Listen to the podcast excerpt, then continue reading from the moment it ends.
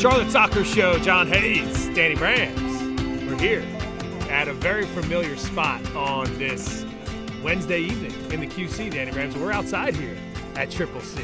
On a massive, massive day in Charlotte FC history, we had to bring it back to one of our core locations for sure. Triple C probably have recorded here more than any other spot that I can think of uh, over the course of last year we've been doing the show. And it's good to be here, man. We, uh, as, as you so aptly captioned on uh, the Twitter machine earlier today, the prince that was promised has arrived. The, the man we've been waiting for forever, Enzo Copetti, is here. Yesterday, that is Tuesday, the club tweeted out a tease. A little tease key. A little tease that an Argentinian is coming soon.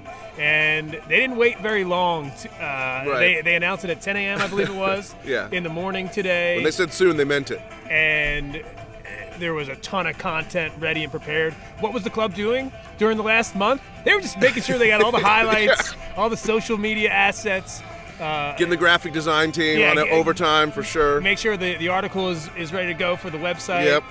And make sure the visa is, oh, wait, the visa's not quite ready. No, we still got to wait on the visa process. That's always the uh, the stickler. It, that was a big issue for Charlotte FC last year. Was the the visas and, and guys take it missing time in practice because they were still finishing off visa processes and the, the summer signings took forever to get their visas sorted out. So that all sucked. But Copetti's here. Triple C, the the the, the fourth C is for Copetti. Let's call it. And uh, we're drinking beers. Uh, we're listening to some jam band music. Triple C always gives has a different music channel on every time we're here. They're playing Widespread Panic right now. They did a Phish cover of Stevie Wonder earlier. This is like my wheelhouse. I cannot wait to, to do this episode on such an exciting day with such tremendous music. What are you drinking?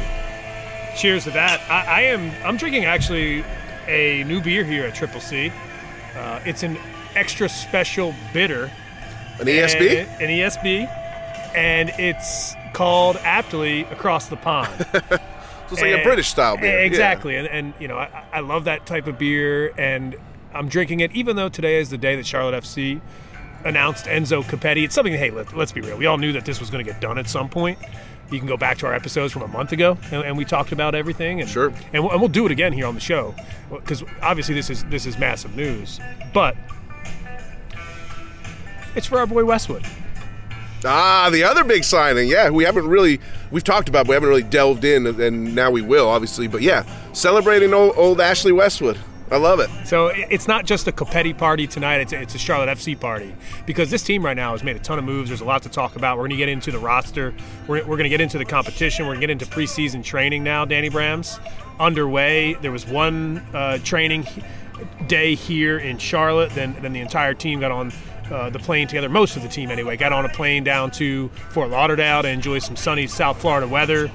Keep those uh, muscle injuries uh, you know, out of training when you're in that nice warm weather Yeah. down in South Florida. So I think it's it's a smart move by the club. Cristian Lattanzio um, speaking to the media, Enzo Copetti today, the Zoom press conference as well. So uh, again, there's ton of, a, a ton to talk about. We have a, a bunch of questions from our tremendous friends of the show. Thank you so much for coming in strong, and I, I think the amount of questions and, and the interest today specifically for this podcast is just a reflection of what this signing means for the club. So I want to start there. Right.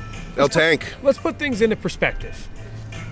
What, what, what is this signing for for Charlotte FC when you consider the short history of the franchise? Well, it's it's uh it's a, it's a statement of intent. And uh, just before I get too far into what I mean by that, let me just mention Oh, yeah, I'm, you've got a I am. I'm drinking a. Uh, if you if you're a big time fan of the show, you've always heard us whenever we're at Triple C. You've, you've definitely heard us mention the running club that meets here and gathers and goes for runs all around. So I, I uh, I'm not a runner like uh, tremendous friend of the show James Paul Perez uh, and his exploits, but I'm still drinking the Run Club celebration because it's an American red ale, and I'm I'm trying to branch out from the IPAs, and I, I love a red ale. You I'm like a- it? Yeah, I do like it. Yeah, I'm a big fan of uh, Red Oak, which brews here in Carolina, just up the up uh, the highway. And uh, but this is the Triple C Red Ale, and it's tremendous. It makes I, I might go for a run later. Just you know, who knows? You, you say Red Oak, and that reminds me that those are the beers that were flowing at the Kilted Buffalo Yes, on yep. World Cup final Yep. match day. We were Yeah. there having morning beers. Yeah. Some some red ales in the morning. Red Ale might be my new thing in 2023. Who knows? You know, it could, could be the, the go-to when IPAs was my 2022. Speaking of that World Cup final, Enzo Copetti not in the squad, Why not? but he's, He's here ba- he's, in know. Charlotte. Eh, Obviously, when you win the World Cup and you have a loaded roster like that, it's tough to, to break into that roster. Yeah. When you, when you saw the way Lautaro Mart- Martinez played in the World Cup, you'd say you'd question why didn't they take Copetti instead, I guess. But I don't know how serious Copetti was in, in the national team plans, but he did have a tremendous year of, of goal after goal uh, at Racing Club, and led them to a title. Uh, now he's come here to lead us to a title. You asked what it meant. What does it mean in the short history of this club? It's a statement of intent. It's a sta- like we're going to get a champion. We're going to get someone who knows how to win, who knows how to score goals, who can score. You've mentioned this. He scores with the left. He scores with the right. He scores with the head. I mean, we could expect to see a natural hat trick at some point this season. Who wouldn't that be amazing? He's a his movement. So when you talk about what Copetti does well, if you never watched this guy play, I have happened to watch him a, uh, a decent amount. He moves so well without the ball. And that's just something that I've always credited uh, Ben Bender with. I think Ben Bender moves really well without the ball, which he has to do since he always loses the ball. But Copetti's even better than that in terms of like finding spaces in, in the defense, making runs. Uh, and if you saw, this was like there's plenty of highlight videos you can get on YouTube. The coolest highlight video I've I've seen in a long time, one of the best edits. And, and you mentioned the the what was the what was the club uh, graphics team and social media department, uh, video editing department doing while we waited for the sign to become official? They made this badass edit of like Westwood to Copetti clips, and it was you like you would see a pass from Westwood in a Burnley game, and then it would cut to uh, the, uh, the perfect angle of like Copetti like finishing that pass from Westwood uh, in in a Racing game. So like really well done on the edit. Tons of respect. You and I have both uh, worked around video and audio editing a ton in our lives, and so we have a lot of respect for that. And uh, it just like I'm fired up. I I I really th- I'm thinking like 20 goals. I'm thinking like 30 goal contributions, like goals plus assists. Like I really think this guy's just going to like bl- blow up for us. And when you add an Ashley Westwood who who has the service, and when you when you can then free up Karol Swiderski, Copetti mentioned in his press conference, I know that Karol has thrived as a playmaker, and, and our skills complement each other. Yeah, he says in a press conference today, one of the quotes from uh, Copetti on Swiderski was, "quote I saw him in the game against Argentina. He played that first half Sure. in the World Cup. The only really Should have played the second play- half. Should have yeah, played the second half too. that Swiderski had in the World Cup. Uh, he said, "I think he is more of a forward, not a natural striker. He can create and help." Give me service. Get him the ball. Yeah, I, I think. and I a- think Karol would say the same thing, right? I, I think he would. I think that's part of ultimately what this partnership is. You know, it's like you don't have to be a natural stri- striker. I'm coming into this system here, and I'm going to take that job out Off of your shoulders. Your, you know, right. It's not something you have to worry about routine. anymore. Like, Yeah, exactly. listen, Yeah. You know, Karol, you're you're a good player. You love having. Uh, the, the ball at your feet, but you also love to drop deep to Right, receive a pass. right. A, a natural striker can't do that. right. You know, I think we might see Karol getting stuck in on some tackles a little more this year. I think I think he likes that confrontation. I like Yeah. think Karol loves a duel personally. We didn't see it a ton, but I, I wouldn't be surprised. I, I personally think that if if uh, Karol Swiderski is going to transition into this new role for Charlotte FC, then then what you're talking about is like a, a, a complete box to box player. right. Like that is the next, I think, step for a player like Karol Swiderski, where okay, there's there's a clear number nine who is going to be in the box, and I th- and I thought one of the more interesting you know quotes about Copetti is is just he, he said quote I will be a number nine who's very offensive and will be playing a lot in the box. Yeah. Like I'm, I'm in the box. Don't come in my box. He also said about you know what attracted him to Charlotte FC. I spoke a lot with the coach and how he wants to play. I loved it, and he sat down and talked to me. Listen, let's read between the lines here, and I'll be very, very frank as possible because Enzo Copetti, eh, he had an opportunity to go play in Mexico as well. Yeah, I think he he mentioned Russian offers, Mexican offers. I believe he had an Italian offer also. I don't know if that was brought up today, but like,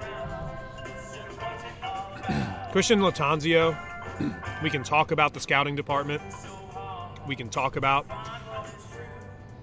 who got the job done here. In my opinion, it's it's it's Laddie. Yeah, Laddie clearly went to Copetti and said, "Hey, if you want to come be a number nine, who just gets to poach goals in the box, and that's your Right. only job for this club. We're going to ship Danny Rios out. Right. You're going to take his spot, and you're going to start every match. This guy who scored four goals and is slower, uh, a little bit slower and not as strong as you, and a, and a little bit longer in the tooth. Yeah, and he got a four-goal game. So imagine what you can do. That's a great pitch for sure. And I, no, no disrespect to the bouncer, No, but it's, just, it's our guy. Yeah, It's our guy. But, but but this is a business, and I think Right. Cristian Lattanzio deserves credit for for sealing this deal, for I getting agree, it done. man. And uh, we got to shout out our friends, fr- tremendous friends of the show, Bridget McCall and the and uh, the Footballista, who are doing. You know, they follow. They were the first ones that told me about Laddie Laddie going down there to Argentina to, to get this this whole process started, like three or four months ago. You know, like plenty of people rep- were have been reported all around this.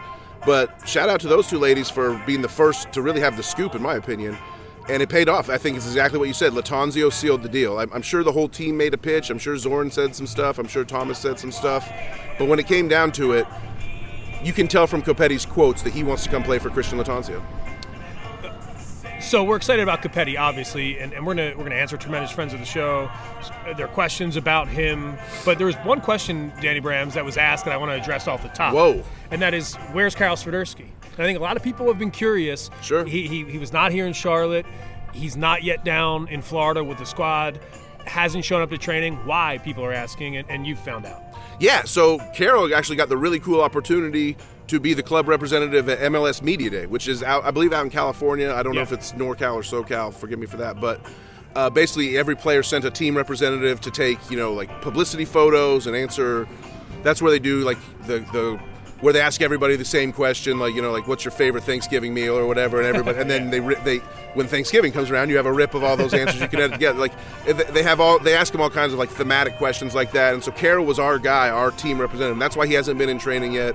Pretty cool. I haven't seen. I looked for some MLS Media Day content coming uh, coming out from there today. Uh, didn't see anything. I saw some from some other players that participated in today, so we'll see what happens tomorrow. But uh, yeah, we should be expect to see more signs of Swiderski in the social media ether coming up soon. And the thing of it is, though, he's not the only one who has been missing from practice in recent times. I almost have to answer, like, I almost have to give a fuller answer on this, which is that until today, we had not seen Jóźwiak at practice. We had not seen Vinny Mello at practice. Finally got a lot of pictures of them today at, at uh, on the Instagram being at practice. But there's one person we have yet to see a picture of in pre- in any type of training or like back to preseason capacity.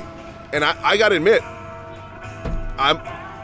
This is where I'm, I I don't know the answer to this, but I do not know where or what's going on with Kristijan Kahlina, and I would like to know. I'd like to get some answers. He hasn't been in practice that we've seen. We've seen everybody else. it's an individual position. I don't think his absence there at this point is a red flag. I think ultimately he could probably show up as a veteran player on this squad in the next couple weeks and be fine for February 25th. I think 30 days would be fine. So if he's not there in two weeks, it's January 11th tonight. If he's not there in two weeks, I'm going to say, hey, we, we might have an issue here. Okay, you're giving it two weeks. But I am going to give it two weeks from All right. tonight, and, and the reason why is because, you know, he, he's somebody that, that clearly is the number one keeper on this club. That being said, when he does get into training, there is going to be competition, yeah, and and again, that that to the way me, Pablo finished last year. that to me exactly is the theme of Charlotte FC's preseason competition. Mm-hmm. That's what it is. When when we when we go back to last season and we think about the preseason and what that looked like compared to this year, 12 months makes a big, big difference. Competition was not the name of the game last year. The name of the game last year was trying to get a body onto Right, the pitch. right, yeah. It was like throw Alan Franco at the at the problem. Throw uh, uh, Alcivar at the problem. TT sucks. We got to put him in It's anyway. You know, Yeah. he, he sucks so bad. We just said, uh, we can't even. We can't even we can't even rely on him like that. That's when we had to start going out and sign some people. It got to the point where Quinn McNeill was putting in major minutes. A guy that did not at the start of last year. There's not one single like MLS pundit who would have ever thought Quinn McNeill would play one meaningful minute in, in MLS in 2022. Ended up having one of the a standout game where he actually did win a game for us with uh, and, and another game where he had one of the best passes I've ever seen. So like we, we made do, but eventually we had to replace McNeill. This year, you're right. Competition is the name of the game, and uh, uh, I it's every position. It's every spot has has people vying for it. Like with Ashley Westwood coming in, like we thought we were great. We thought we were super solid with Jones and Bronico as our double pivot uh, defensive mid, and then we go out and sign Ashley Westwood. And it's like, well, I love you, Derrick, and and you know, but like. It, I, I'm starting to see Derrick Jones as an odd man out now with Wesley or uh, uh, Ashley, excuse me, would just at least have to fight for his spot, or maybe Bronico I don't know. It's it's hard to even imagine Bronico being in any danger. He's undroppable in, in our book, but it's training camp, man. This is where battles are had. This is where guys move past each other on the ladder in secret, in silence. You know, like we're not really getting eyes on what's happening and the decisions that the coaches are going to be making. We have to sort of like read the tea leaves. So who knows? I mean, I'm not predicting this, but like maybe Bronico loses his spot. Maybe he's not as good this year. Maybe Derrick Jones uh, it surges past him in this in this training camp. I don't know. Maybe Westwood's not fully healed. His broken, he, you know, he was participating in training with Burnley before he came over. Yeah. So uh, we have to, you know, it's been nine months since his broken ankle. That's, uh, you know, it's going to take a little bit of time to feel great on it, but he's he's playing. So like, but maybe that maybe that keeps him out of the lineup early, and then he works his way in. Who knows? But like that that's that's just center mid, and then you go out to the wings. We used to have like no wingers, and now we have like we're like four deep at some of these wing spots. Just my two cents on the Westwood injury. I think at this point, that type of injury isn't a physical injury for him; it's a mental injury for him. You know, he's ready. He's on the pitch. He's past his physicals. Yeah, he's training, yeah. it's just all about having experienced that and being comfortable to get yourself back out there. Yeah. Without worrying. The worst thing you could do is play in fear of getting injured. So I think it's it's this is a huge, uh, and, and not only that. If you if you look at Ashley Westwood's Instagram, in his long post about goodbye to Burnley and hello Charlotte FC, what he did was he said, "This is a new challenge for me. I'm moving to a new country. I'm moving to a new city. I'm moving to a new league." And Enzo Copetti is doing the same exact thing. So it's not just mental on the pitch; it's mental off the pitch. So there's a couple things that, I, and I don't want to, as there's a you know a beautiful fire burning out here on the patio tonight. I don't want to throw a wet blanket over the fire here about these two new signings, but I am going into this season cautiously optimistic about both. Sure. And here's why. Ashley Westwood is 32 years old, and he's coming off a big time injury. And this is his first experience outside of England. Sure. There's a transition period here. There's what, what do we what do we always say about MLS, Danny? Right? It's physical. It's physical. Yeah. It's a league that when you arrive, there's a bit of a learning curve. And we, Right. and we saw that with Karol Swiderski. if you don't take it seriously, it'll burn you for sure. So I think realistically for me, when Westwood and and Copetti will be at their peak for Charlotte FC this year, I'm looking ahead to April over Okay. the summer and finishing off things in the fall. I think these, the first month of the season, the first month and a half of the season, the guys that were here last year better step the fuck up. Right? Because this is not just a oh, look, we got three new guys. Put them in the lineup. Yeah, We're yeah, good. yeah. Like it doesn't work that way in Right. soccer. It- just because fans are excited about this, these transfers, just because money has been spent, Right. it doesn't guarantee you anything. right. So I just want to be very clear that while I am unbelievably optimistic about this, and I think that I want to call out Tom Bogert, who Tommy Scoops, somebody we really like. He tweeted today. He said, "I do really like Charlotte FC's starting 11. This is certainly capable of the playoffs. We'll see how the Copetti Swiderski pairing works in real life, but in theory, should be really strong. Really excited to see it play out. And I think that's a really, really good take. And I wanted to add one more thing. Tom Bogert's already talking about playoffs. Yeah. He wrote an article on MLSsoccer.com today. Worth where checking he, out. Where he where he talked to Zoran Krneta, and Krneta told him, quote, a- after being asked, what are Charlotte FC's goals for 2023? Quote, for us, it's playoffs and nothing less. So, Yeah.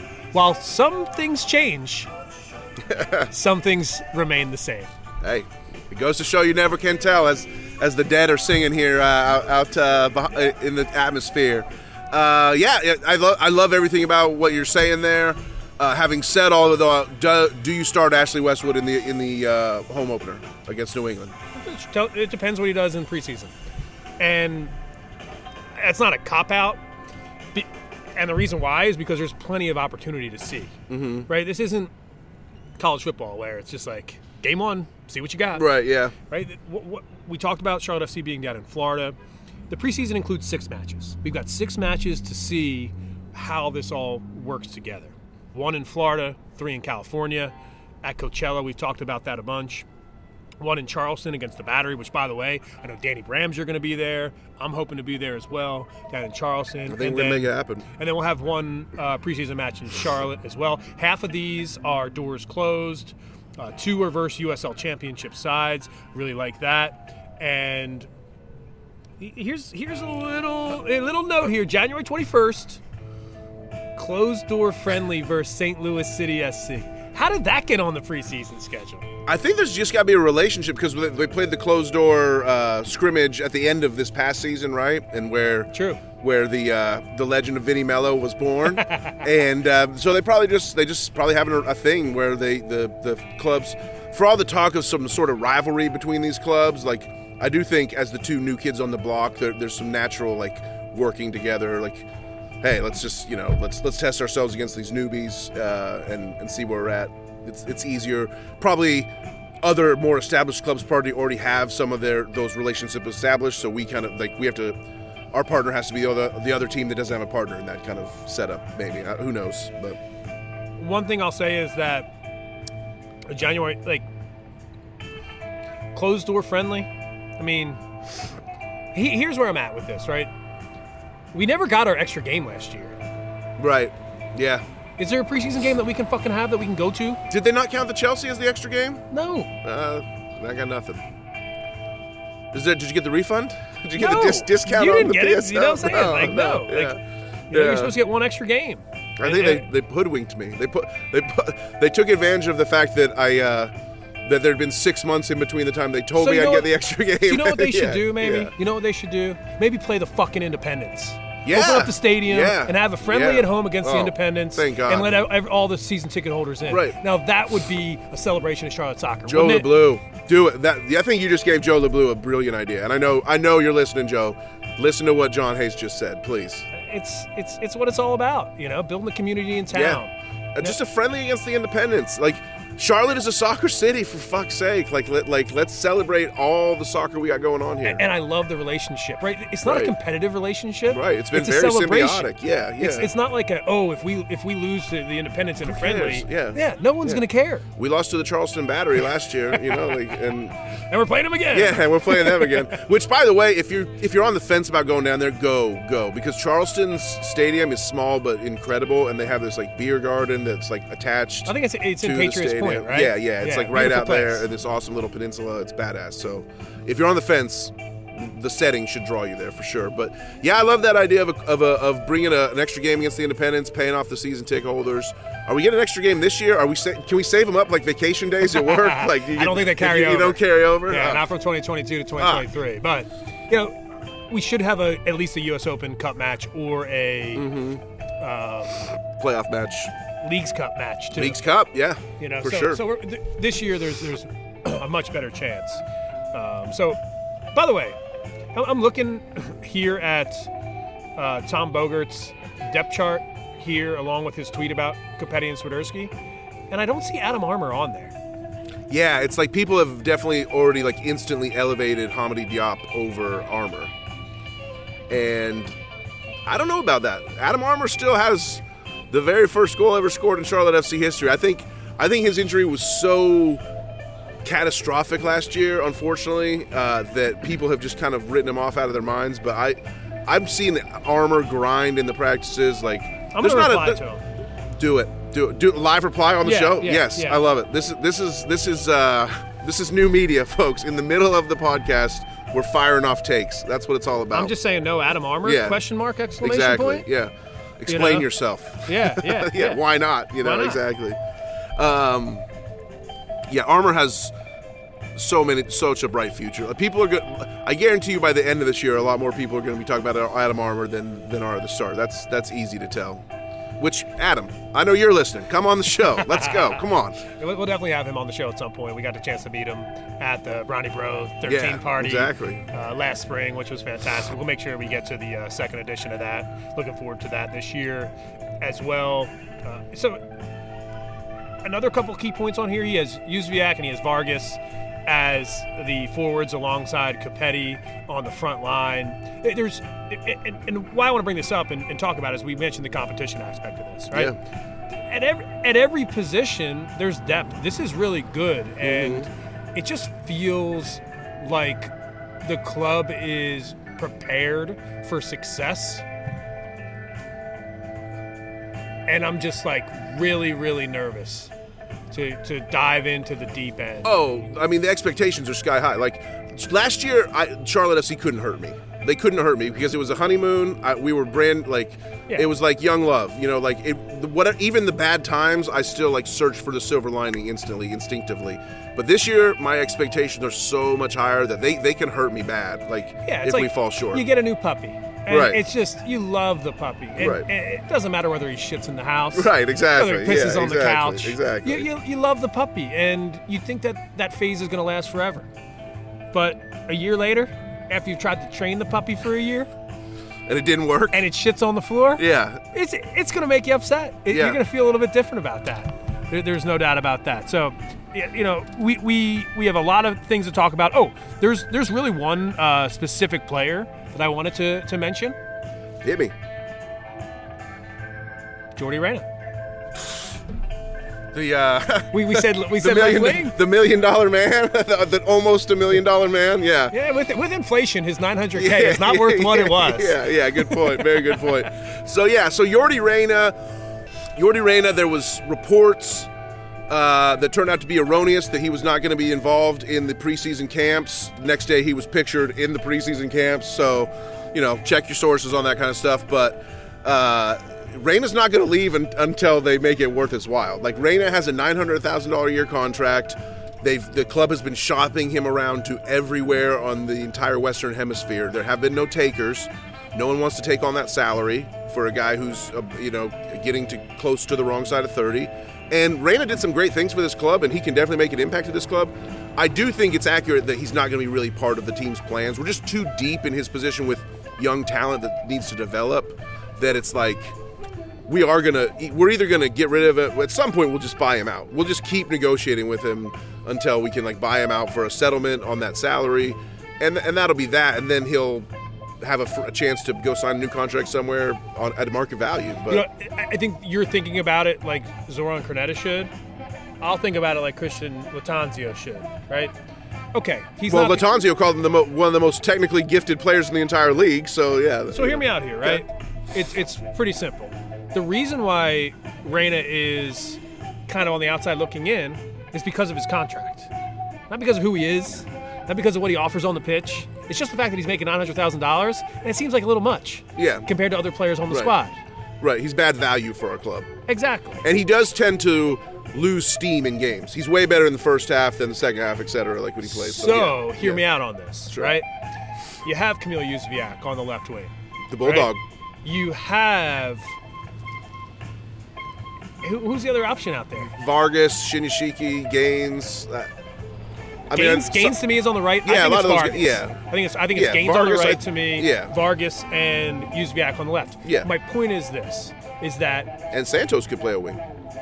Reyna being on the bench is a very, very strong asset to this club. Like if you need someone to just come in and give you ten good minutes and get a goal at the end of the game, yeah, He's somebody that you can bring onto the pitch, put him in a wide area, and understand what type of class that you're going to get. right. You're he gonna serves get, up balls. You're going to get whip balls into the box. You're going to get dribbling between defenders. Right. You're going to get uh, Has- somebody who can take a foul as well, cause a uh, free kick in a dangerous position. Right. So I think there's a lot of negativity Mm-hmm. do a, surrounding he this can do a right one man now. counter. Like he can like Jordi Reyna's a one man counter attack. He's got the speed for sure. So, you know, while there's a lot of negativity surrounding this player right now, and people want to snicker and laugh about his contract, about him being on the outside looking in, I, I would encourage people to pump the brakes a little bit And instead of, you know, being so thrilled about what we just got, start valuing what we already had. Make new friends, but keep the old. One is silver, the other's gold. That's what my mom told me that probably five thousand times growing up. So yeah, it's, hammered in it- my it- soul. it's great uh, advice. And by the way, great advice from one of the listeners of the show. yeah, yeah, she's a Tifos for sure. No doubt about that. So, By the way, something that Enzo Copetti said in his presser, he was like, "The Charlotte fan base is amazing. I've seen the videos; they're so passionate. It reminds me of Argentina." And he said, "The tifos are great." And I was thinking, "Yeah, the, the, the, the tremendous friends of the show are great. Thank you, Enzo. We appreciate you uh, recognizing that. I thought that as well. But the actual tifos in the stadium Yeah, are for great. sure, for sure. And shout out to the tifo committee. I know the, The royal tifo family, committee, yeah. the royal family, all the supporters groups get together. I think that we should have a goal for 2023 to help out on a tifo one night. Do do a tifo build night. Yeah. yeah, for sure. I'll volunteer. I mean, you can call color Boss me around, lines, right? Yeah, yeah, exactly. Yeah, exactly. you know, I'm gonna get bossed around some by some people that know what they're doing for a while. Why, why as long as we can have beers while, you're, yeah, while we're doing yeah, it. yeah, yeah, exactly. Uh, it's the Charlotte Soccer Show. John Hayes, Danny Brams. Follow us on Twitter at For the Crown Baby. You'll see our reaction there to the signing today. Uh, make sure you engage with us. When we're not podcasting, we're on social. So Yeah. you can hit us up there any day.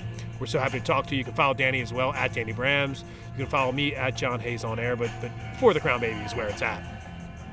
We've got a lot of questions to answer, and my beer's pretty much Yeah. empty. And we got to talk about the Apple TV deal as well.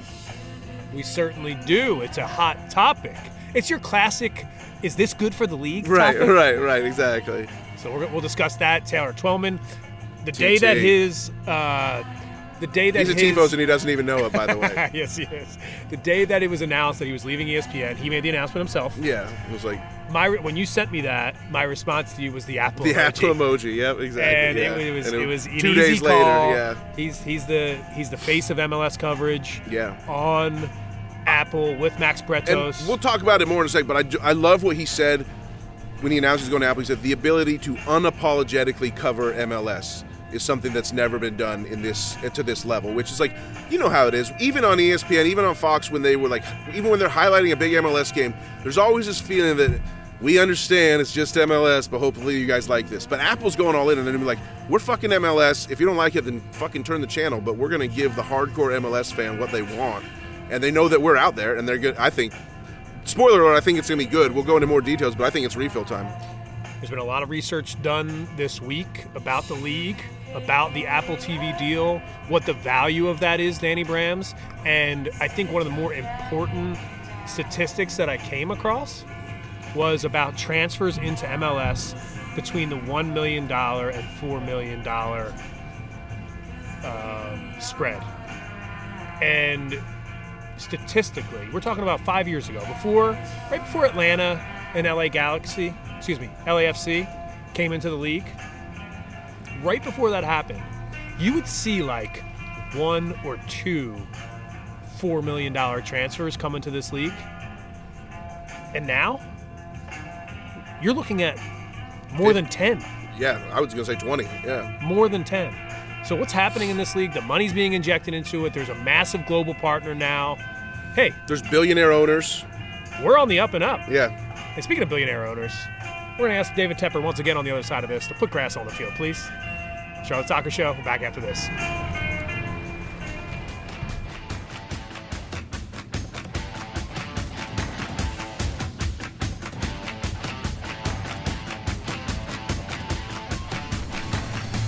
Danny, we've, we've even got grass here uh, outside at Triple C on the corner here. Oh, man. I love being out here on this natural grass to record. Just feels great under my feet. And uh, yeah, David Tepper. Dave, as, as you're known to some. Let's put some real grass on the field. You got all the money in the world. Uh, the player, your, your NFL players are tweeting you about it constantly. Everybody knows all the soccer players want it. Like, let's fucking own up here and let's get some damn grass on the field and play ball. just be that guy. You know, Yeah. be the guy that like.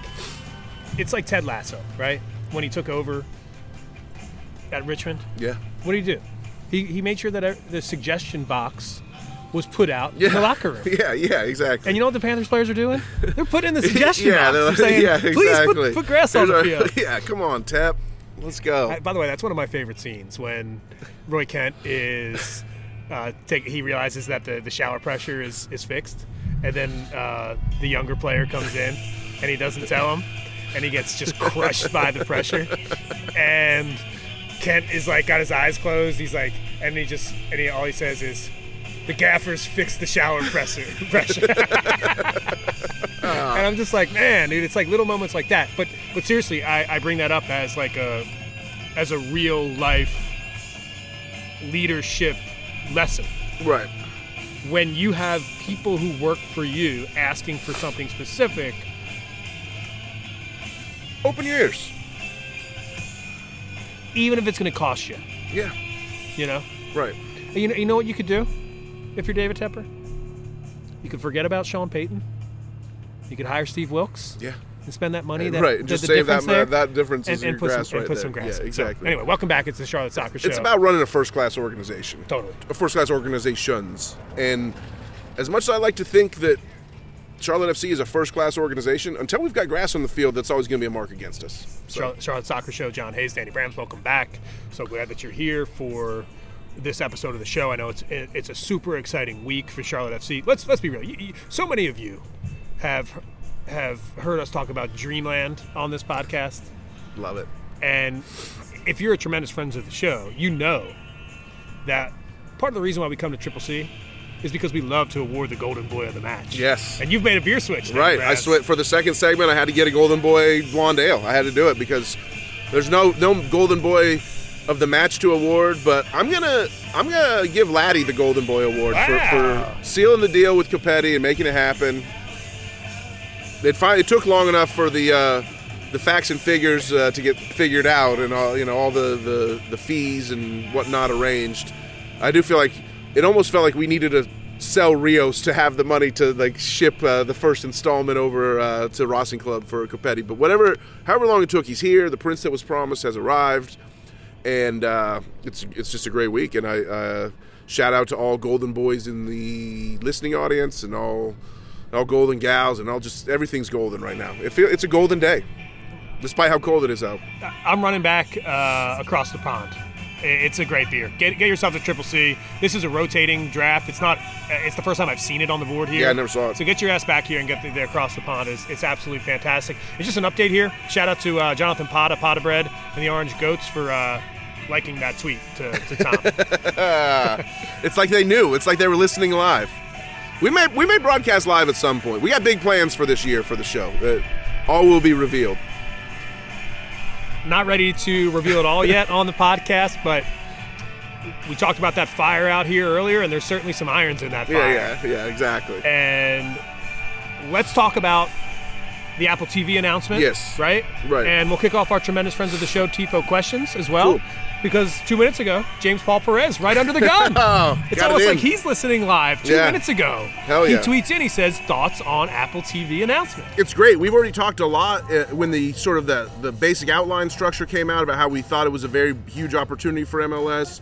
Now that we know some of the names and faces and voices that we're going to be hearing, I think I think it, the excitement even builds that much more because I think uh, we I love. He's, he's not for everybody, but I actually really love Taylor Twellman's coverage of MLS. I think I just his passion, the fact that he just loves this league, like I said earlier, unapologetically, is just like perfect thing for a league that has a little bit of an inferiority inferiority You, complex. you know what? You know what. I, I kind of also respect about him. He will unapologetically tell you to fuck off. if, yeah. he's, if he's trying to catch an Uber yeah, yeah, yeah, exactly, exactly. So that's great. Uh, you know, Max Bretos, I'm not as big of a fan, but he's been calling big time MLS games for decades now. I think he's the perfect voice. Uh, if you don't love his style, you're not gonna love it. And, but I'm not a huge fan of it, but I don't hate it. It's just you know, it is what it is. But he's probably gonna be one of their lead announcers. I don't necessarily know how I feel about his play-by-play voice. I know he does a nice job for LAFC. The last couple of years, I think it, it was. He Yeah, for two and he years. used to call national games for ESPN way back in the day. I used to produce him on afternoons on ESPN Radio, Okay, and my God, is he a pleasure to work with? really? Okay, Yeah, that's great to hear. yeah, Yeah, it's great to like hear. A, yeah, a great guy.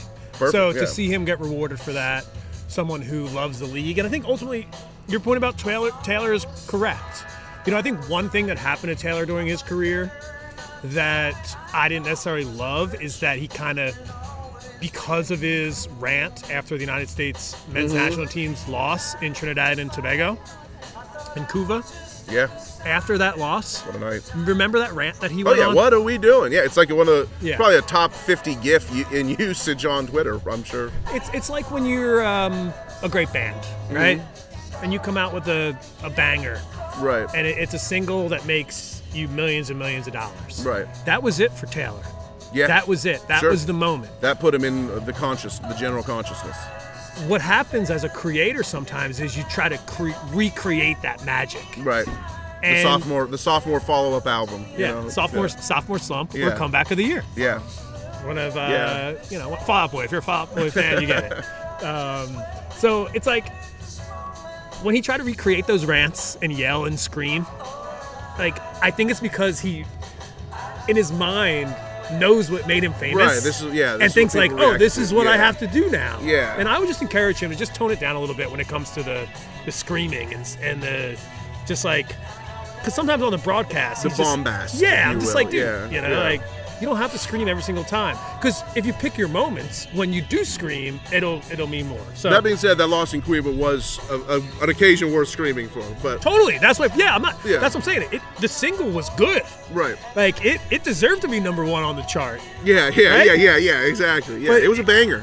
Yeah, You, for you- sure. you just can't re- recreate it. You can't do it. Um, Yeah. So, so ultimately, I, I love Taylor, and, and there's there's a lot of people. There's uh, Bradley Wright Phillips as well, BWP. He's gonna be a studio analyst. and MLS legend. Diego Diego Valeri, who's like one of my favorite all-time MLS players, he's going to be a studio analyst on the Spanish language side. I do love the commitment to Spanish and French language inclusion. I love the commitment to radio inclusion. They, they confirmed. We kind of knew this would happen, but there's going to be a button you can push to just switch to the radio broadcast way. if you want to listen to Will and Is Jess. there really? Yeah, yeah. And it'll be synced up. You don't have to. I don't have to go through all the syncing up of the audio with the video gymnastics that I went through So last year. when we have our road game watch parties, we'll make sure to have that audio. on. Yes, exactly, exactly. And that, that, that could be a big part of uh, the future. But there's other great names. Danielle Slaton is on the is on one of the broadcast teams. She's pretty cool. I've always enjoyed listening to her. Like some of these folks that I know just from like listening to random MLS games.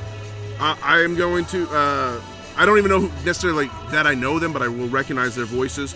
And there's going to be more. We, we we should get to another Tifo question because there was one other question on this Yep. that's related. And I let me check real quick who I need to shout out here because they were asking us, is this the end for uh, Krakauer and Sam? Is are, are Lloyd and uh, and Eric going to be along? What I've heard, what we've heard is that they are in talks, and this first wave of like the first set of on-air personalities that were announced is not going to be the last wave. So I would not rule out Krakauer and Sam to get a chance. Was that one of our Tifo questions, or was that, that just another tweet I read read to, uh, sent to us earlier? I can't find it. Russell in North Carolina, old school uh, uh, Tifo fan. Remember when we bullied Russell into tweet changing his Twitter handle? He Yeah. was he was Russell B A T L, and we made him change it to 704. That was pretty sweet. We love you, Russell, for sure. Uh, he says, "Gents, what do we know about the relationship between season pass and local broadcast TV? Are Eric and Lloyd dead to us?" And I would say. They're not dead to us at all, and I don't think they're dead to MLS either. There's there's been talk that those guys are in talks to be part of this whole project, both of them. Uh, this first wave of announcements of on-air p- people that uh, Apple and MLS put out is not going to be the last wave. There's obviously going to be more. They were just announced the first 16 for now. So I don't know. I don't have anything on lockdown, but I do believe that uh, Eric and Lloyd will be involved. They will have uh, roles. They're they're being considered or they're in talks. That's been reported by the Athletic. I'm pretty sure. Uh, I know how sh- a lot of Charlotte FC fans feel about the Athletic, but they're doing good work. Uh, so yeah, Eric and Lloyd, stick with them. Keep, do not unfollow Eric and Lloyd. They they uh, need to be part of your Charlotte FC diet. And uh, but you, you know me, I'm, I'm a Will and Jess guy, unapologetic. Love Eric and Lloyd, but I'll be on that radio button for sure. I, I love both of them. You know, Sure, of and, I course, think yeah, also, and, course, and yeah. for a full 90 minutes, I like to hear all four of their Right, yeah, exactly. You Yeah, know, I think 100%, you know you get yep. the pregame. Uh, I remember Eric's interview in Portuguese with, With Nuno, Nuno, Santos. yeah, that like that to me is one of the, moment, the yeah. moments of the season. Yep. and they all work together and contribute to the club in a, in a different way. I will say this: I don't know what the future is for both Eric and Lloyd. I'm not sure what their partnership looks like in the future, but just fr- just from what I know, from a very very good source, is that one of them will 100% be a part of this Apple TV deal. okay, okay, that's good to, good to know. You have that on good authority, maybe the best authority. Uh, And that's only because I hadn't talked to the other one. yeah, yeah, yeah. So yeah, it's so like, you know, so like I, I fully expect Eric and Lloyd to be together Right. working MLS games this season. I'll be honest. If I was just gonna offer my own sort of like my professional opinion critique, it would be I would really love to see Lloyd in a studio setting. I think he's fine on the games. I don't have a problem with the way he calls games. He has, he makes some interesting points that you don't always get from a lot of analysts. But I just think with his sort of his flair and his style, I just think he's like made for a studio show. Like he, he- like you know like not not to compare the MLS wraparound to to the, the pinnacle of studio shows inside the NBA, but like Lloyd, I could see him as one of those like Barkley-esque type type like guys sitting at the end of the, the desk that you always need to check in with before you move on from the topic, that yeah, type of thing. Yeah, I mean, he's always just my personal opinion. his energy is always very positive. Yeah. His, and and I'm not saying like he's saying nice things. It's just like the way that Right. Even when he's himself. criticizing, you enjoy watching it. Yeah, exactly. Hundred percent. So And just to so Russell, you say what's the relationship between season pass and local broadcast TV? There is no local bro- local bro- there's the relationship is uh, one of murder because the season pass killed local TV broadcasts. They they are no more. you know, I gotta, I gotta, you know, let's raise our glasses. And I think it's W A W A X N, channel 64 on the digital antenna. It was a good run, They had a great run. but I'll never watch your channel again. I'm not sure anybody else will either. Okay, uh, DB's Let's hot go rapid fire. Yeah, Let's yeah, go yeah, rapid yeah, fire. Yeah, DB's hot takes. This is not Danny Bram's burner. Uh, he says, "Whose development are you most looking forward to this year?" I mean, I've already answered this question a million times. Superstar in the making, McKinze Gaines. Let's go. it's so sweet to think about an American player on the right wing maybe benefiting from all these Mm-hmm. uh, class players injecting around him, and somebody else as well. My answer is Adam Armour, Sure. for sure. Those two American players uh, on Charlotte FC. You know, I, I'm such a, a proud United States men's national team supporter, and I'm such a proud soccer fan in America. I just want to make sure that, that we're supporting the guys that, that wear the stars and stripes. And you know who else is on that list? Jaylin Lindsey. 100%. Li- uh, Can Lindsey learn to play left back? If Lindsey could learn to play left back instead of right back, he'd be a lock at the position. By the way, I don't think uh, Jaylin Lindsey was on Tom's He depth was chart not. either. No, it was pure Byrne. It, uh, it's just going to be really tough, I feel like, for Lindsey to Okay. get ahead of Byrne in the Okay, pecking order. so you asked me on, on a podcast. You said, "Is Charlotte FC the best kept secret in the MLS?" And as of today, no. Based on all the hype around, right, the statement of intent Copetti and been too loud. Yeah. Is Adam Armour at left back and Jaylin Lindsey at right back the best kept back situation in the MLS? Probably because, because no one's mentioning them, and they're both really good. So yeah, yeah, it makes sense to me. You yeah. on February 25th, if those two guys are playing left and right back, I just don't see it. I don't see Jaylin beating out Byrne. I just the way the club wants to play. I understand. Get it attacking from the right back, and Jaylin had an assist last year. Had a great assist to Yordy Reyna, like right at the start of a game. It was amazing. That I think we ended up drawing that game, but or losing that game. I think, but uh, uh, what what Jaylin is better at is the defensive aspect of playing fullback, and it just it's not what's in demand at that spot in this team setup. I think, unfortunately, he did get a new contract, so he's going to be with us for a while, unless we sell him. But America. Fuck yeah. The Orange Goats, he tweets in, he says, uh, Why do I feel so damn juiced for this season and should I dial it back? hell no, don't dial it back. Dial it up, crank it up, fuckers. Like let's fucking go to twelve. Everyone's like, oh, you know how goes to eleven is sort of like the default, like taking it a little bit extra. No, we're taking it to thirteen, bros. Let's like 11's not even close to far enough. We need to go all the way. Dial it up, Orange Goats. You're one of our favorite followers. Always in the mix in the conversation. We appreciate it, and you have nothing to feel ashamed about for being so juiced. Alex Ventura, uh, I'm noticing now that, that Alex Ventura is an officially verified tremendous friend of the show. I love it. He says he's super excited for the next podcast drop. Gentlemen, thank you so much. Hope you're enjoying the show. Do you guys think Charlotte FC can accumulate more than 50 points on the table this season? My guess is CLTFC will finish with 54 or more points this season. The 2022 Eastern Conference table he provided for reference, the playoff cutoff was 48 points. And 54 hosted a playoff. 54 was was hosting. So, yeah, I think we'll have more than 50 points. I think we'll be. I think we'll have more than 50 points by September. For reference, the Philadelphia Union, 67 points to win the East. So if, if you want to be in that conversation, you better have more than 50 points. I think we'll have 50 points before October 1st. Wow. I mean, there's only like two games after that. yeah, yeah, yeah, yeah. Know. Maybe one. Just trying to make a bold statement. That's the you know not. Okay, Hub likes. I I saw him going Hubby. wild, wild today. Uh, Michael, always a pleasure having you on the show. Um, he says, pick only one for season two of these options. First option, make playoffs. Second option, U.S. Open Cup champions. Second option, third option, excuse me, League's Cup champions. Pick one of those three. I'm going to agree with Michael. Michael says he would take. He'd be cool to be the first ever Leagues Cup champions, and I'll completely agree. I would love if I could only have one of those three things. I would. I would take the Leagues Cup every single time. I love the idea of winning the inaugural Leagues Cup. I love the idea of proving it against the best in Mexico, and be, it, for us to be be able to spend a year saying we're the only team that has ever won the Leagues Cup in history would be amazing. So yeah, I, I'll take that one. There's one choice on here that is the clear third choice. Do you know which one that is?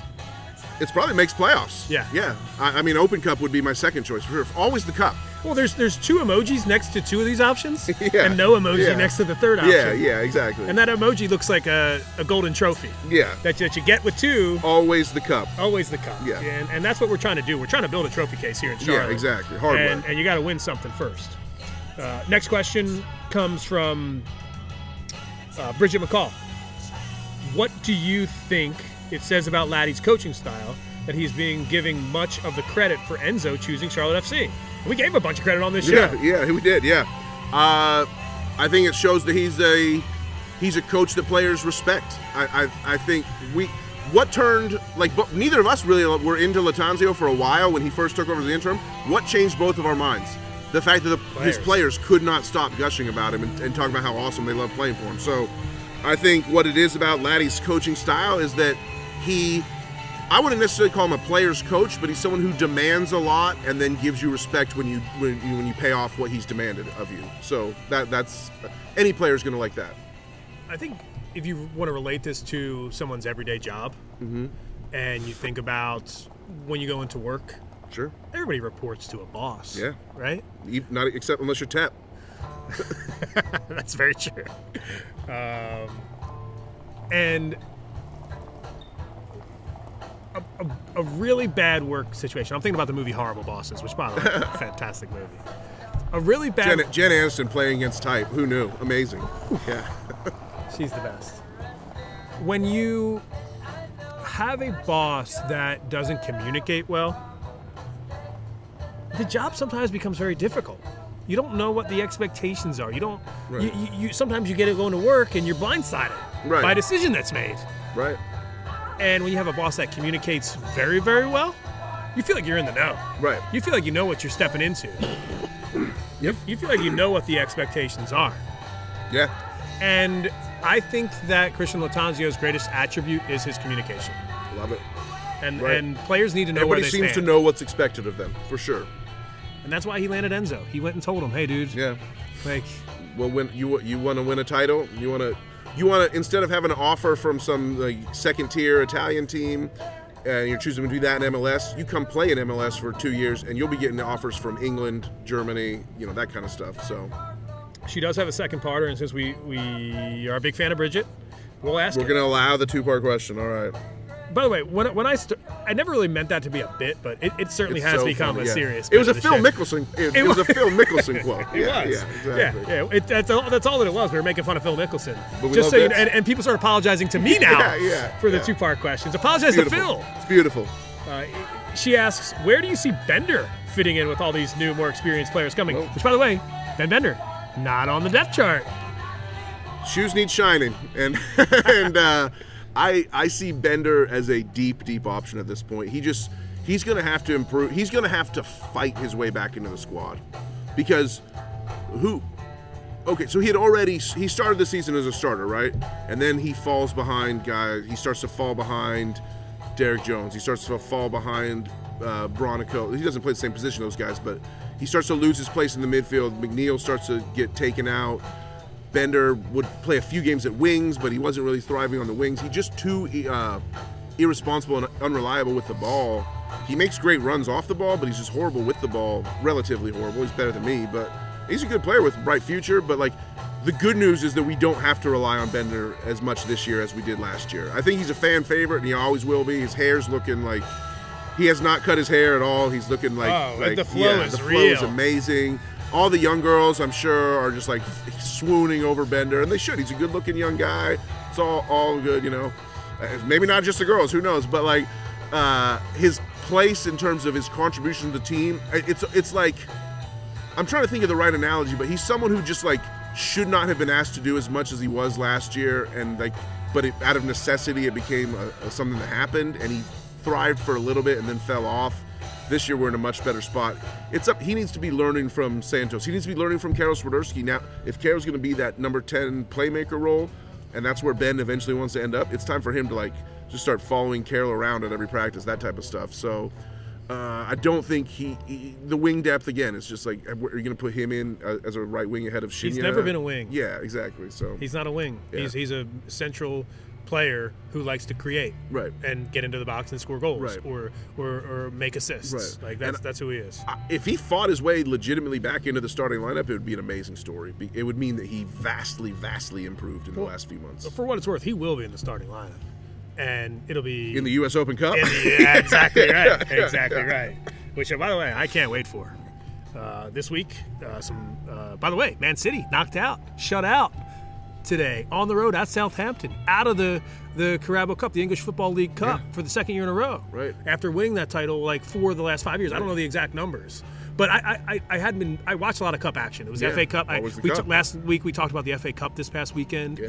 on the show. I was so locked into the FA Cup. My God, I loved it so much. And then this week, I didn't have a chance today to get eyes on the um, the quarterfinals in the EFL Trophy, uh, EFL Cup, English Football League, that is. And but yesterday, I had eyes on Newcastle against Leicester City um, up in Newcastle.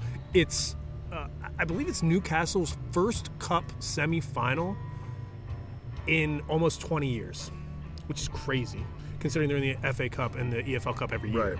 right, right. They've been they've been in the wilderness, man. A, a proud uh, club with a storied tradition in England. Uh, it just goes to show the impact of a signing because they had a lot of talented players in Newcastle that weren't really gelling together, and then they brought in Bruno Guimaraes, and he like just kind of like made everything work. He made like all the players around him that much better, and like he's been amazing. For Allowed them. Joelinton to go out on the left side. Right, exactly. And he's unlocked Almiron, Yes. you know, and all that stuff. And he's turned Chris Wood into a goal scorer. Here's the thing to, to bring that up. I was going to bring this up earlier. The thing about Bruno is he's like, everyone knew he was really good when Newcastle signed him. And now the, the sort of the accepted wisdom is like, this guy's the key to the whole team, eh, all that. But he didn't crack the starting lineup for six weeks uh, or so after, like, he was brought in very slowly, even as a very high profile signing. And that just speaks to what you were saying earlier about Westwood and Copetti needing to still be worked into to what this, the existing team chemistry. I think Copetti's starting right away no matter what. But Westwood, I could see him taking a little bit more time just to sort of get what the vibe is. Even if he does eventually become our best midfielder by the end of the season, like Bruno is for Newcastle, he may not start right away, and that may be a good thing. Shout out to Amadio at Amadio underscore so rare on the show. Uh, his question is What is Nuno Santos' role in the squad? Seems like he is the odd man out, with Westy and Bronico at the 6 8 and Karol in a more creative role. Uh, another two part question. He says, I know how much you love two part questions. Amazing. Uh, could you see him playing out wide in a role similar to what Bender played early last year? I, I agree. Nuno's the odd man out at this point, and, and as as much as we were happy to get him in as a late season reinforcement last year, he doesn't really replace Bronico, Westwood, or Jones as a defensive mid. He doesn't really replace Karol as a creative attacking mid. He doesn't really play on the wings. You know, he's not going to replace Vargas or Jóźwiak or Gaines or Shinya or uh, uh, Reyna even. So it's like he's kind of a depth piece at this point. As, as much as we were ha- hoping that he was going to be a big impact piece, I see him as a little bit more of a depth piece, and he's like, he's everything I just said about Bender. It's just a little bit like Nuno's just ahead of that, basically. Like Nuno, Yeah. like yeah. So yeah, well said. Yeah, you, you, you read my mind. I was going to say like he's in Yeah. that Swiderski backup role yeah, at this point, exactly. Yep. which is not a bad place to be. No, Not a, we're, a we're, bad we're place to be playing three cups this year. We we need depth. We need we absolutely need to have depth. So U.S. Open Cup, the League's Cup, and MLS, Cup. yeah, yeah, yeah. I thought that's what you meant. Uh, Spurts guy chimes in. He says uh, we should still have the ability to buy down Jóźwiak and add another young defensive, young designated player. Would you prefer to use that mechanism now or wait till the summer for increased flexibility? I'm gonna say wait till the summer because we have so many like new pieces to work in already at this point. Let's let's let's not bring in another. Let's let's find some chemistry over the, over the next six months and then look to make a summer move. Evan Rude, how y'all feeling about right wing? I personally would love to see Gaines on the right, and hope Copetti can keep us keep up and get in the box by the time he cross by the time the cross comes in. What do y'all think? Well, Enzo already told us he's not leaving the box. so yeah, Enzo, doesn't need to get into the box. He's gonna be in the box. That's established. He is. But I love what you're saying, Evan. You, you know I love Gaines. Uh, I feel like I feel like it's gonna be Vargas Jóźwiak starting ahead of Gaines to, to begin the year. But I really I, I see McKinze as a guy who can play his way into like U.S. men's national consideration over the next three years, but before we host the World Cup. And I think it starts this season. So even if he isn't right away a bang-in starter, I think by the end of the year he will be. Love this question from Mike Umberger. Umby. Shout out to Mike and shout out to the Independence. I know Mike's a big fan of the Charlotte Independence as well. Uh, who, by the way, their schedule came out. Charlotte Independence. If you're if you're looking to get a, we know what the MLS schedule looks like. Now we'll know what the USL is. It the championship? USL championship Yeah. looks like as well. Um, get yourself to a, to an Independence game this year. They're, it, it's a it's a great place to be. Uh, he asks, will Copetti dethrone King Karol as Charlotte FC's top striker? He will dethrone. He will surpass Karol as the top, top goal scorer, but he will never dethrone King Karol. King Karol, he's Karol is the king. Karol's the king until proven otherwise. Karol would have to abdicate the throne before he's not going to get it taken away from anybody. He's definitely, though, Copetti part of the King's inner circle. Oh, for sure. Whether he's whether he's the prince that was promised, as he as we labeled him, whether he's you know a knight of the round table, you know, whether he's the uh, the, uh, the the grand vizier. I'm just trying to think of royal titles. You know, whether He's- he's, the, he's- the he- power behind the throne, maybe. I would say he, he is 100% part of the small council, right? Yeah, there you go. The small council, perfect. He's yeah. part of the small council, Yeah. and He may even become the hand of the king. and he'll always his exactly. He could become the hand of the king. Totally right. I, I was thinking that as well. I'm not ready to give him that yet. No. You, you gotta uh, you have to assist Swiderski to get that title, yeah, yeah, right? And I, yeah, I, we didn't talk a lot about assists today in that Zoom press conference. No. right? So you have to assist Swider- Swiderski to be the hand of the king. But he is certainly on the small council, Yep. and just like Jaime Lannister is a Oh, the head of the king's guard. That's brilliant. Yeah. potentially yeah. head of the King's Guard, but also yeah. Jaime is somebody that comes into those small council meetings, Danny, and just like has no problem airing out anything Right. that he has to say. Right. Exactly. And that's what. Copetti's role is. Yeah. Like I'm gonna sit down here. Right. I've won a championship I, last year. I know what it Yeah. takes. Like, yeah, I'm going to speak up. and and I'm going to go out there and fight battles and get the job done. and you can't criticize me. So yeah, small council. Well, we'll have to do a show. Who else is on the small council? Definitely Bronny Brothers, no doubt about that. Oh yeah, he's the hounds. Maxon and Vaxon, all cool. Uh, tweets in. He says, "Who will be the starter at left back on February 25th? Hamady Diop, Joggin Joe Mora? Shout out to you, Harrison Afful, or a player yet to be signed? I'm going to say it's Joggin' Joe. And I think left. It's interesting that you list Diop. Tom Bogert had Mora slash Diop, I think, in the depth chart you referenced earlier.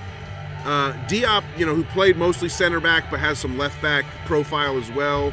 I think left back is more of his way to get into the lineup because we have three really quality center backs and it's going to be tough for him to displace. So I don't think on February 25th it's going to be Diop starting left back. And I do think that we're discounting Adam Armour. I, I really think Adam Armour is actually the, the long-term left back for this season. But on, on the opening day, it's going to be Jog and Joe. You just got to go with stability. Mean, yet again, no love for the first goal scorer in Right. Charlotte FC history. Right. I mean, What does a guy got to do around here to get some mentions? I mean, literally, he scored the first goal in what was it? Like the third game, Yeah. second game. Third, no, third, third game. game. Yeah, third DC, game. DC, then LA, then Yeah. Atlanta. Oh yeah, man, yeah. 180 minutes without a goal. That was rough. yeah. At least we got to fake celebrate. Yeah, the DC goal. yeah, yeah, yeah. But We yeah, I, I a goal, remember yeah. doing. I remember doing a show after that second game last year and saying 180 minutes, Danny Brams. Yeah. Can we get a goal for, for argument's sake? And think about it this way, right? What other goal contributions did we get from the back line last season? Not many. Lindsey had that assist I mentioned earlier. No goal con. Like I'm talking about putting the ball in the back of the net. Oh, uh, none that I can think of. Um, Corujo never scored. Walkes never scored. Yeah. He's yeah. is he the only person? Afful never scored. Is He's he the only tried, yeah. person on the back line that scored a Yeah, goal? I think so. Yeah. Well, Fuchs penalties. Doesn't count. I don't think so either. By the way, congrats, Fuchs. on the coaching Fuchs, staff. yeah. he's on the coaching staff. It we never talked about that. I love the video of, of seeing Fuchsy like yelling at the players, like uh, amazing. He's probably in hog heaven, just like I, I don't have to run and I can yell at other people to run. This is great because he, he liked to yell a lot last year, but he still had to had to do the running. I've, I've as got to think that it's a little awkward for him. I would almost, if I was him, rather coach a squad where I didn't know anybody for the first time, so I could like did you know I didn't have my player colleague relationships Yeah. with people. sure. So I think that this job is difficult for him, and hopefully he can he can manage it well. But good, take, yeah. good news is is that he's the assistant, right? So he can be a player's coach. He can he can be just a Right, uh, someone to mentor exactly. some guys, Yeah. and and that he can can lean on him to get that job done. Maybe mentor Adam Armour. Exactly. Brandon Davis uh, chimes in. He says, "Will CLTFC learn from the past mistakes?" Oh, this is this is one I know that you circled. Yeah. And offer the bobblehead on August 26th as we enter the stadium versus a 10,000 man Royal Rumble after the match. Which, by the way, I didn't take part in that Royal, Royal No. Rumble. And shout out to uh, Hannah, who Yeah, did. she, who did. it. Yeah, T, a tremendous friend of the show, Hannah. She got it. She got herself a bobblehead, and it's it's a collector's item. I think It's she a- got it's a- two. It's a highly coveted item, so yeah, it's, it's worth it to go for it. I think to answer Brandon's question, yeah, I think they will. I think one thing Charlotte FC does really well is learn from mistakes, and I think a great example of that is the rain lightning policy, which was an absolute shit show for the first couple times it happened, and just got a lot more streamlined as far as getting you know getting people in the stadium, getting the security screeners into into a safe place where they didn't have to worry about being exposed, but not leaving a bunch of people out there standing on mid street chanting "Let us in, let us in." So yeah, the club has shown an ability to, to learn from mistakes. They also you know, I'm sure there's plenty of people out there listening that say. Firing MAR and hiring Lattanzio was learning from a mistake as well. So, like, the club has shown the ability to do that, and I think they definitely will. I think the real learning from the mistake would be to make about 50,000 bobbleheads instead of 10,000 because, like, those are very much in demand. Any, anybody would want one of those things for Yeah, sure. yeah. D- The supply definitely did not meet the demand. No, exactly. Yeah, yeah, exactly. So let's supply a little but bit more. but this club learns from its mistakes, so I, I would count on it. Next question, Joe Garcia. We kind of touched on this, but I'm curious about your rapid fire answer. Mm-hmm. What do you think the dynamic will be between Westwood, Copetti, and Karol? So to answer that, I'm going to point to another tweet that I retweeted earlier, right before this episode started, from Miggy the Ace God at Miggy the Ace God Ace MB. Uh, tweeted out Ashley Westwood, Karol Swiderski, and Enzo Copetti is the caption, and then it's a picture of LeBron, Bosh, and Wade, Steph, Dre, and Clay, Michael, Scotty, and Rodman, Mahomes, Kelce, and Tyreek Hill. Like just great trios. This is a, thi- like that's the that's the ceiling. Is that the dynamic is for this to become like a dominant trio that like becomes historically good and runs runs shop in the league. Uh, will it happen? Let's give it a little time. Let's see. I'm not saying it's not going to happen. I think the dynamic's going to be very good because game respects game. The dynamic to me is going to be very awkward at first because these are three players that are coming from very, very different backgrounds, right? And each player Sure. has an ego based on his own accomplishment, which have nothing to do with each other. For instance, Copetti's success is in Argentina. Right. Karol's success is with the Polish national team And Greece. and Greece. Don't forget. Yeah. Panathinaikos. PAOK all yeah, day. did very well there. Yeah. And already a great season with Charlotte FC. Sure. Westwood is coming from the Premier League. Right. He's gonna be like, if he if he sees as you know amateur slackish behavior, he's gonna be like, what the fuck, guys? Like, yeah, like this is not my standard for sure.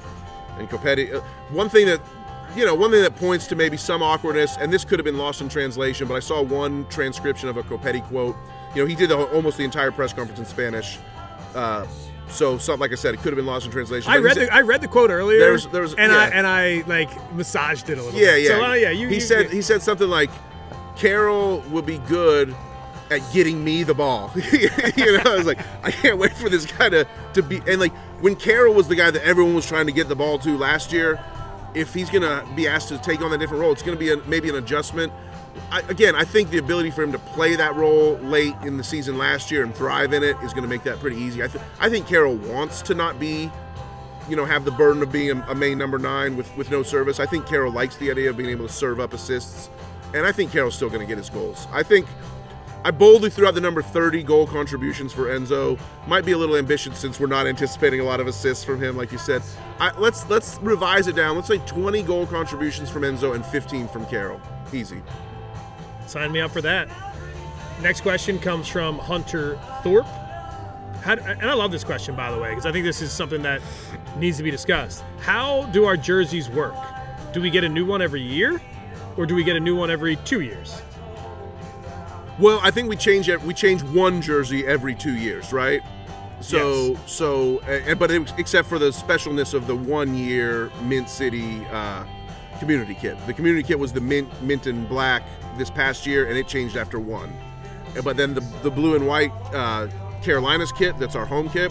That is to that will be changed after next season. Right. That'll get a redesign after next season, and what it's supposed to be, whatever our new our pink and purple kit or whatever that, that comes out this year, it should be our community kit for two years, and then that'll change every two years. I believe that's how it works.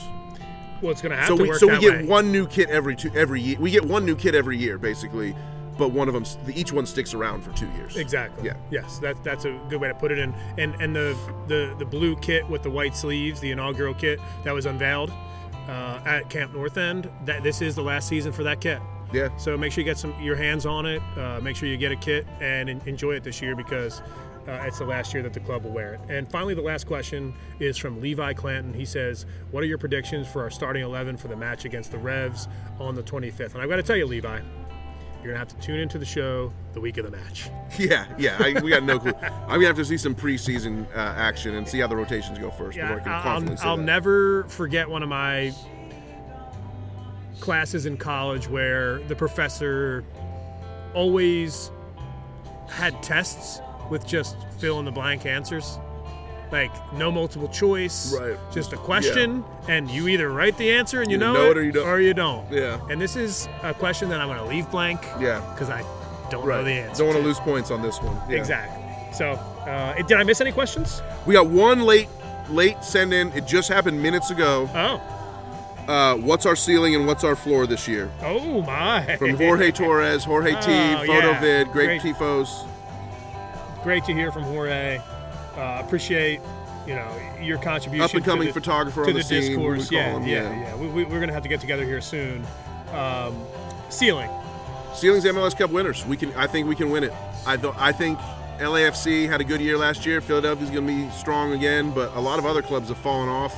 It's our chance to go seize it. Our ceiling is winning MLS Cup easily. Our, Floor? ch- our, our floor. Our floor is.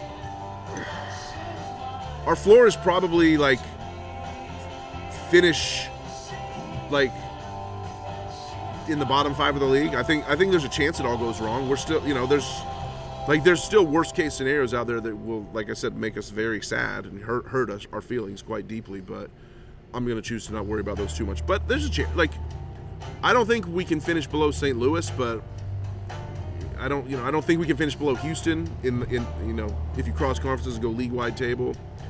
But we can finish kind of low if, if things don't go wrong if worst case scenarios like i said. I'm going to take a different approach and answer this question because a different approach than you, and answer the question in a way that, to me, ceiling is supporter shield.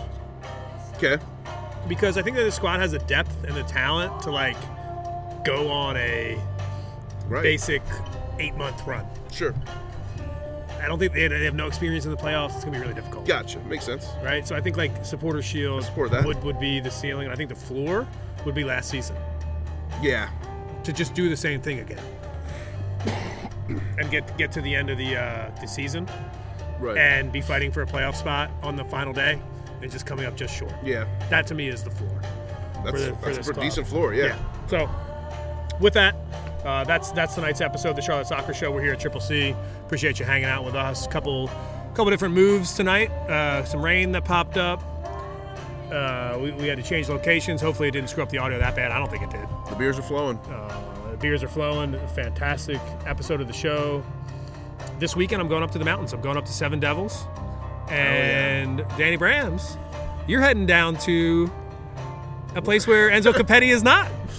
I'm down in Mexico next weekend, baby. I can't wait. Going to. Uh, it's been great. It was great that we were listening to some jam bands earlier. I'm going to big uh, widespread Panic Jam Festival down into Panic in La Playa in. Uh, uh, what is it? Uh, uh, it's not Puerto. It's not Puerto Vallarta. It's uh, I've never been to Mexico. one of the resort towns down there, south of Cancun. that I can't. I can't pull out of my head just yet. But yeah, I can't wait. And I've been traveling a lot these last few weeks.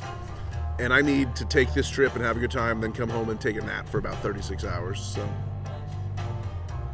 Just go. You're a legend, bro. You've been all over the place. Just keep going strong.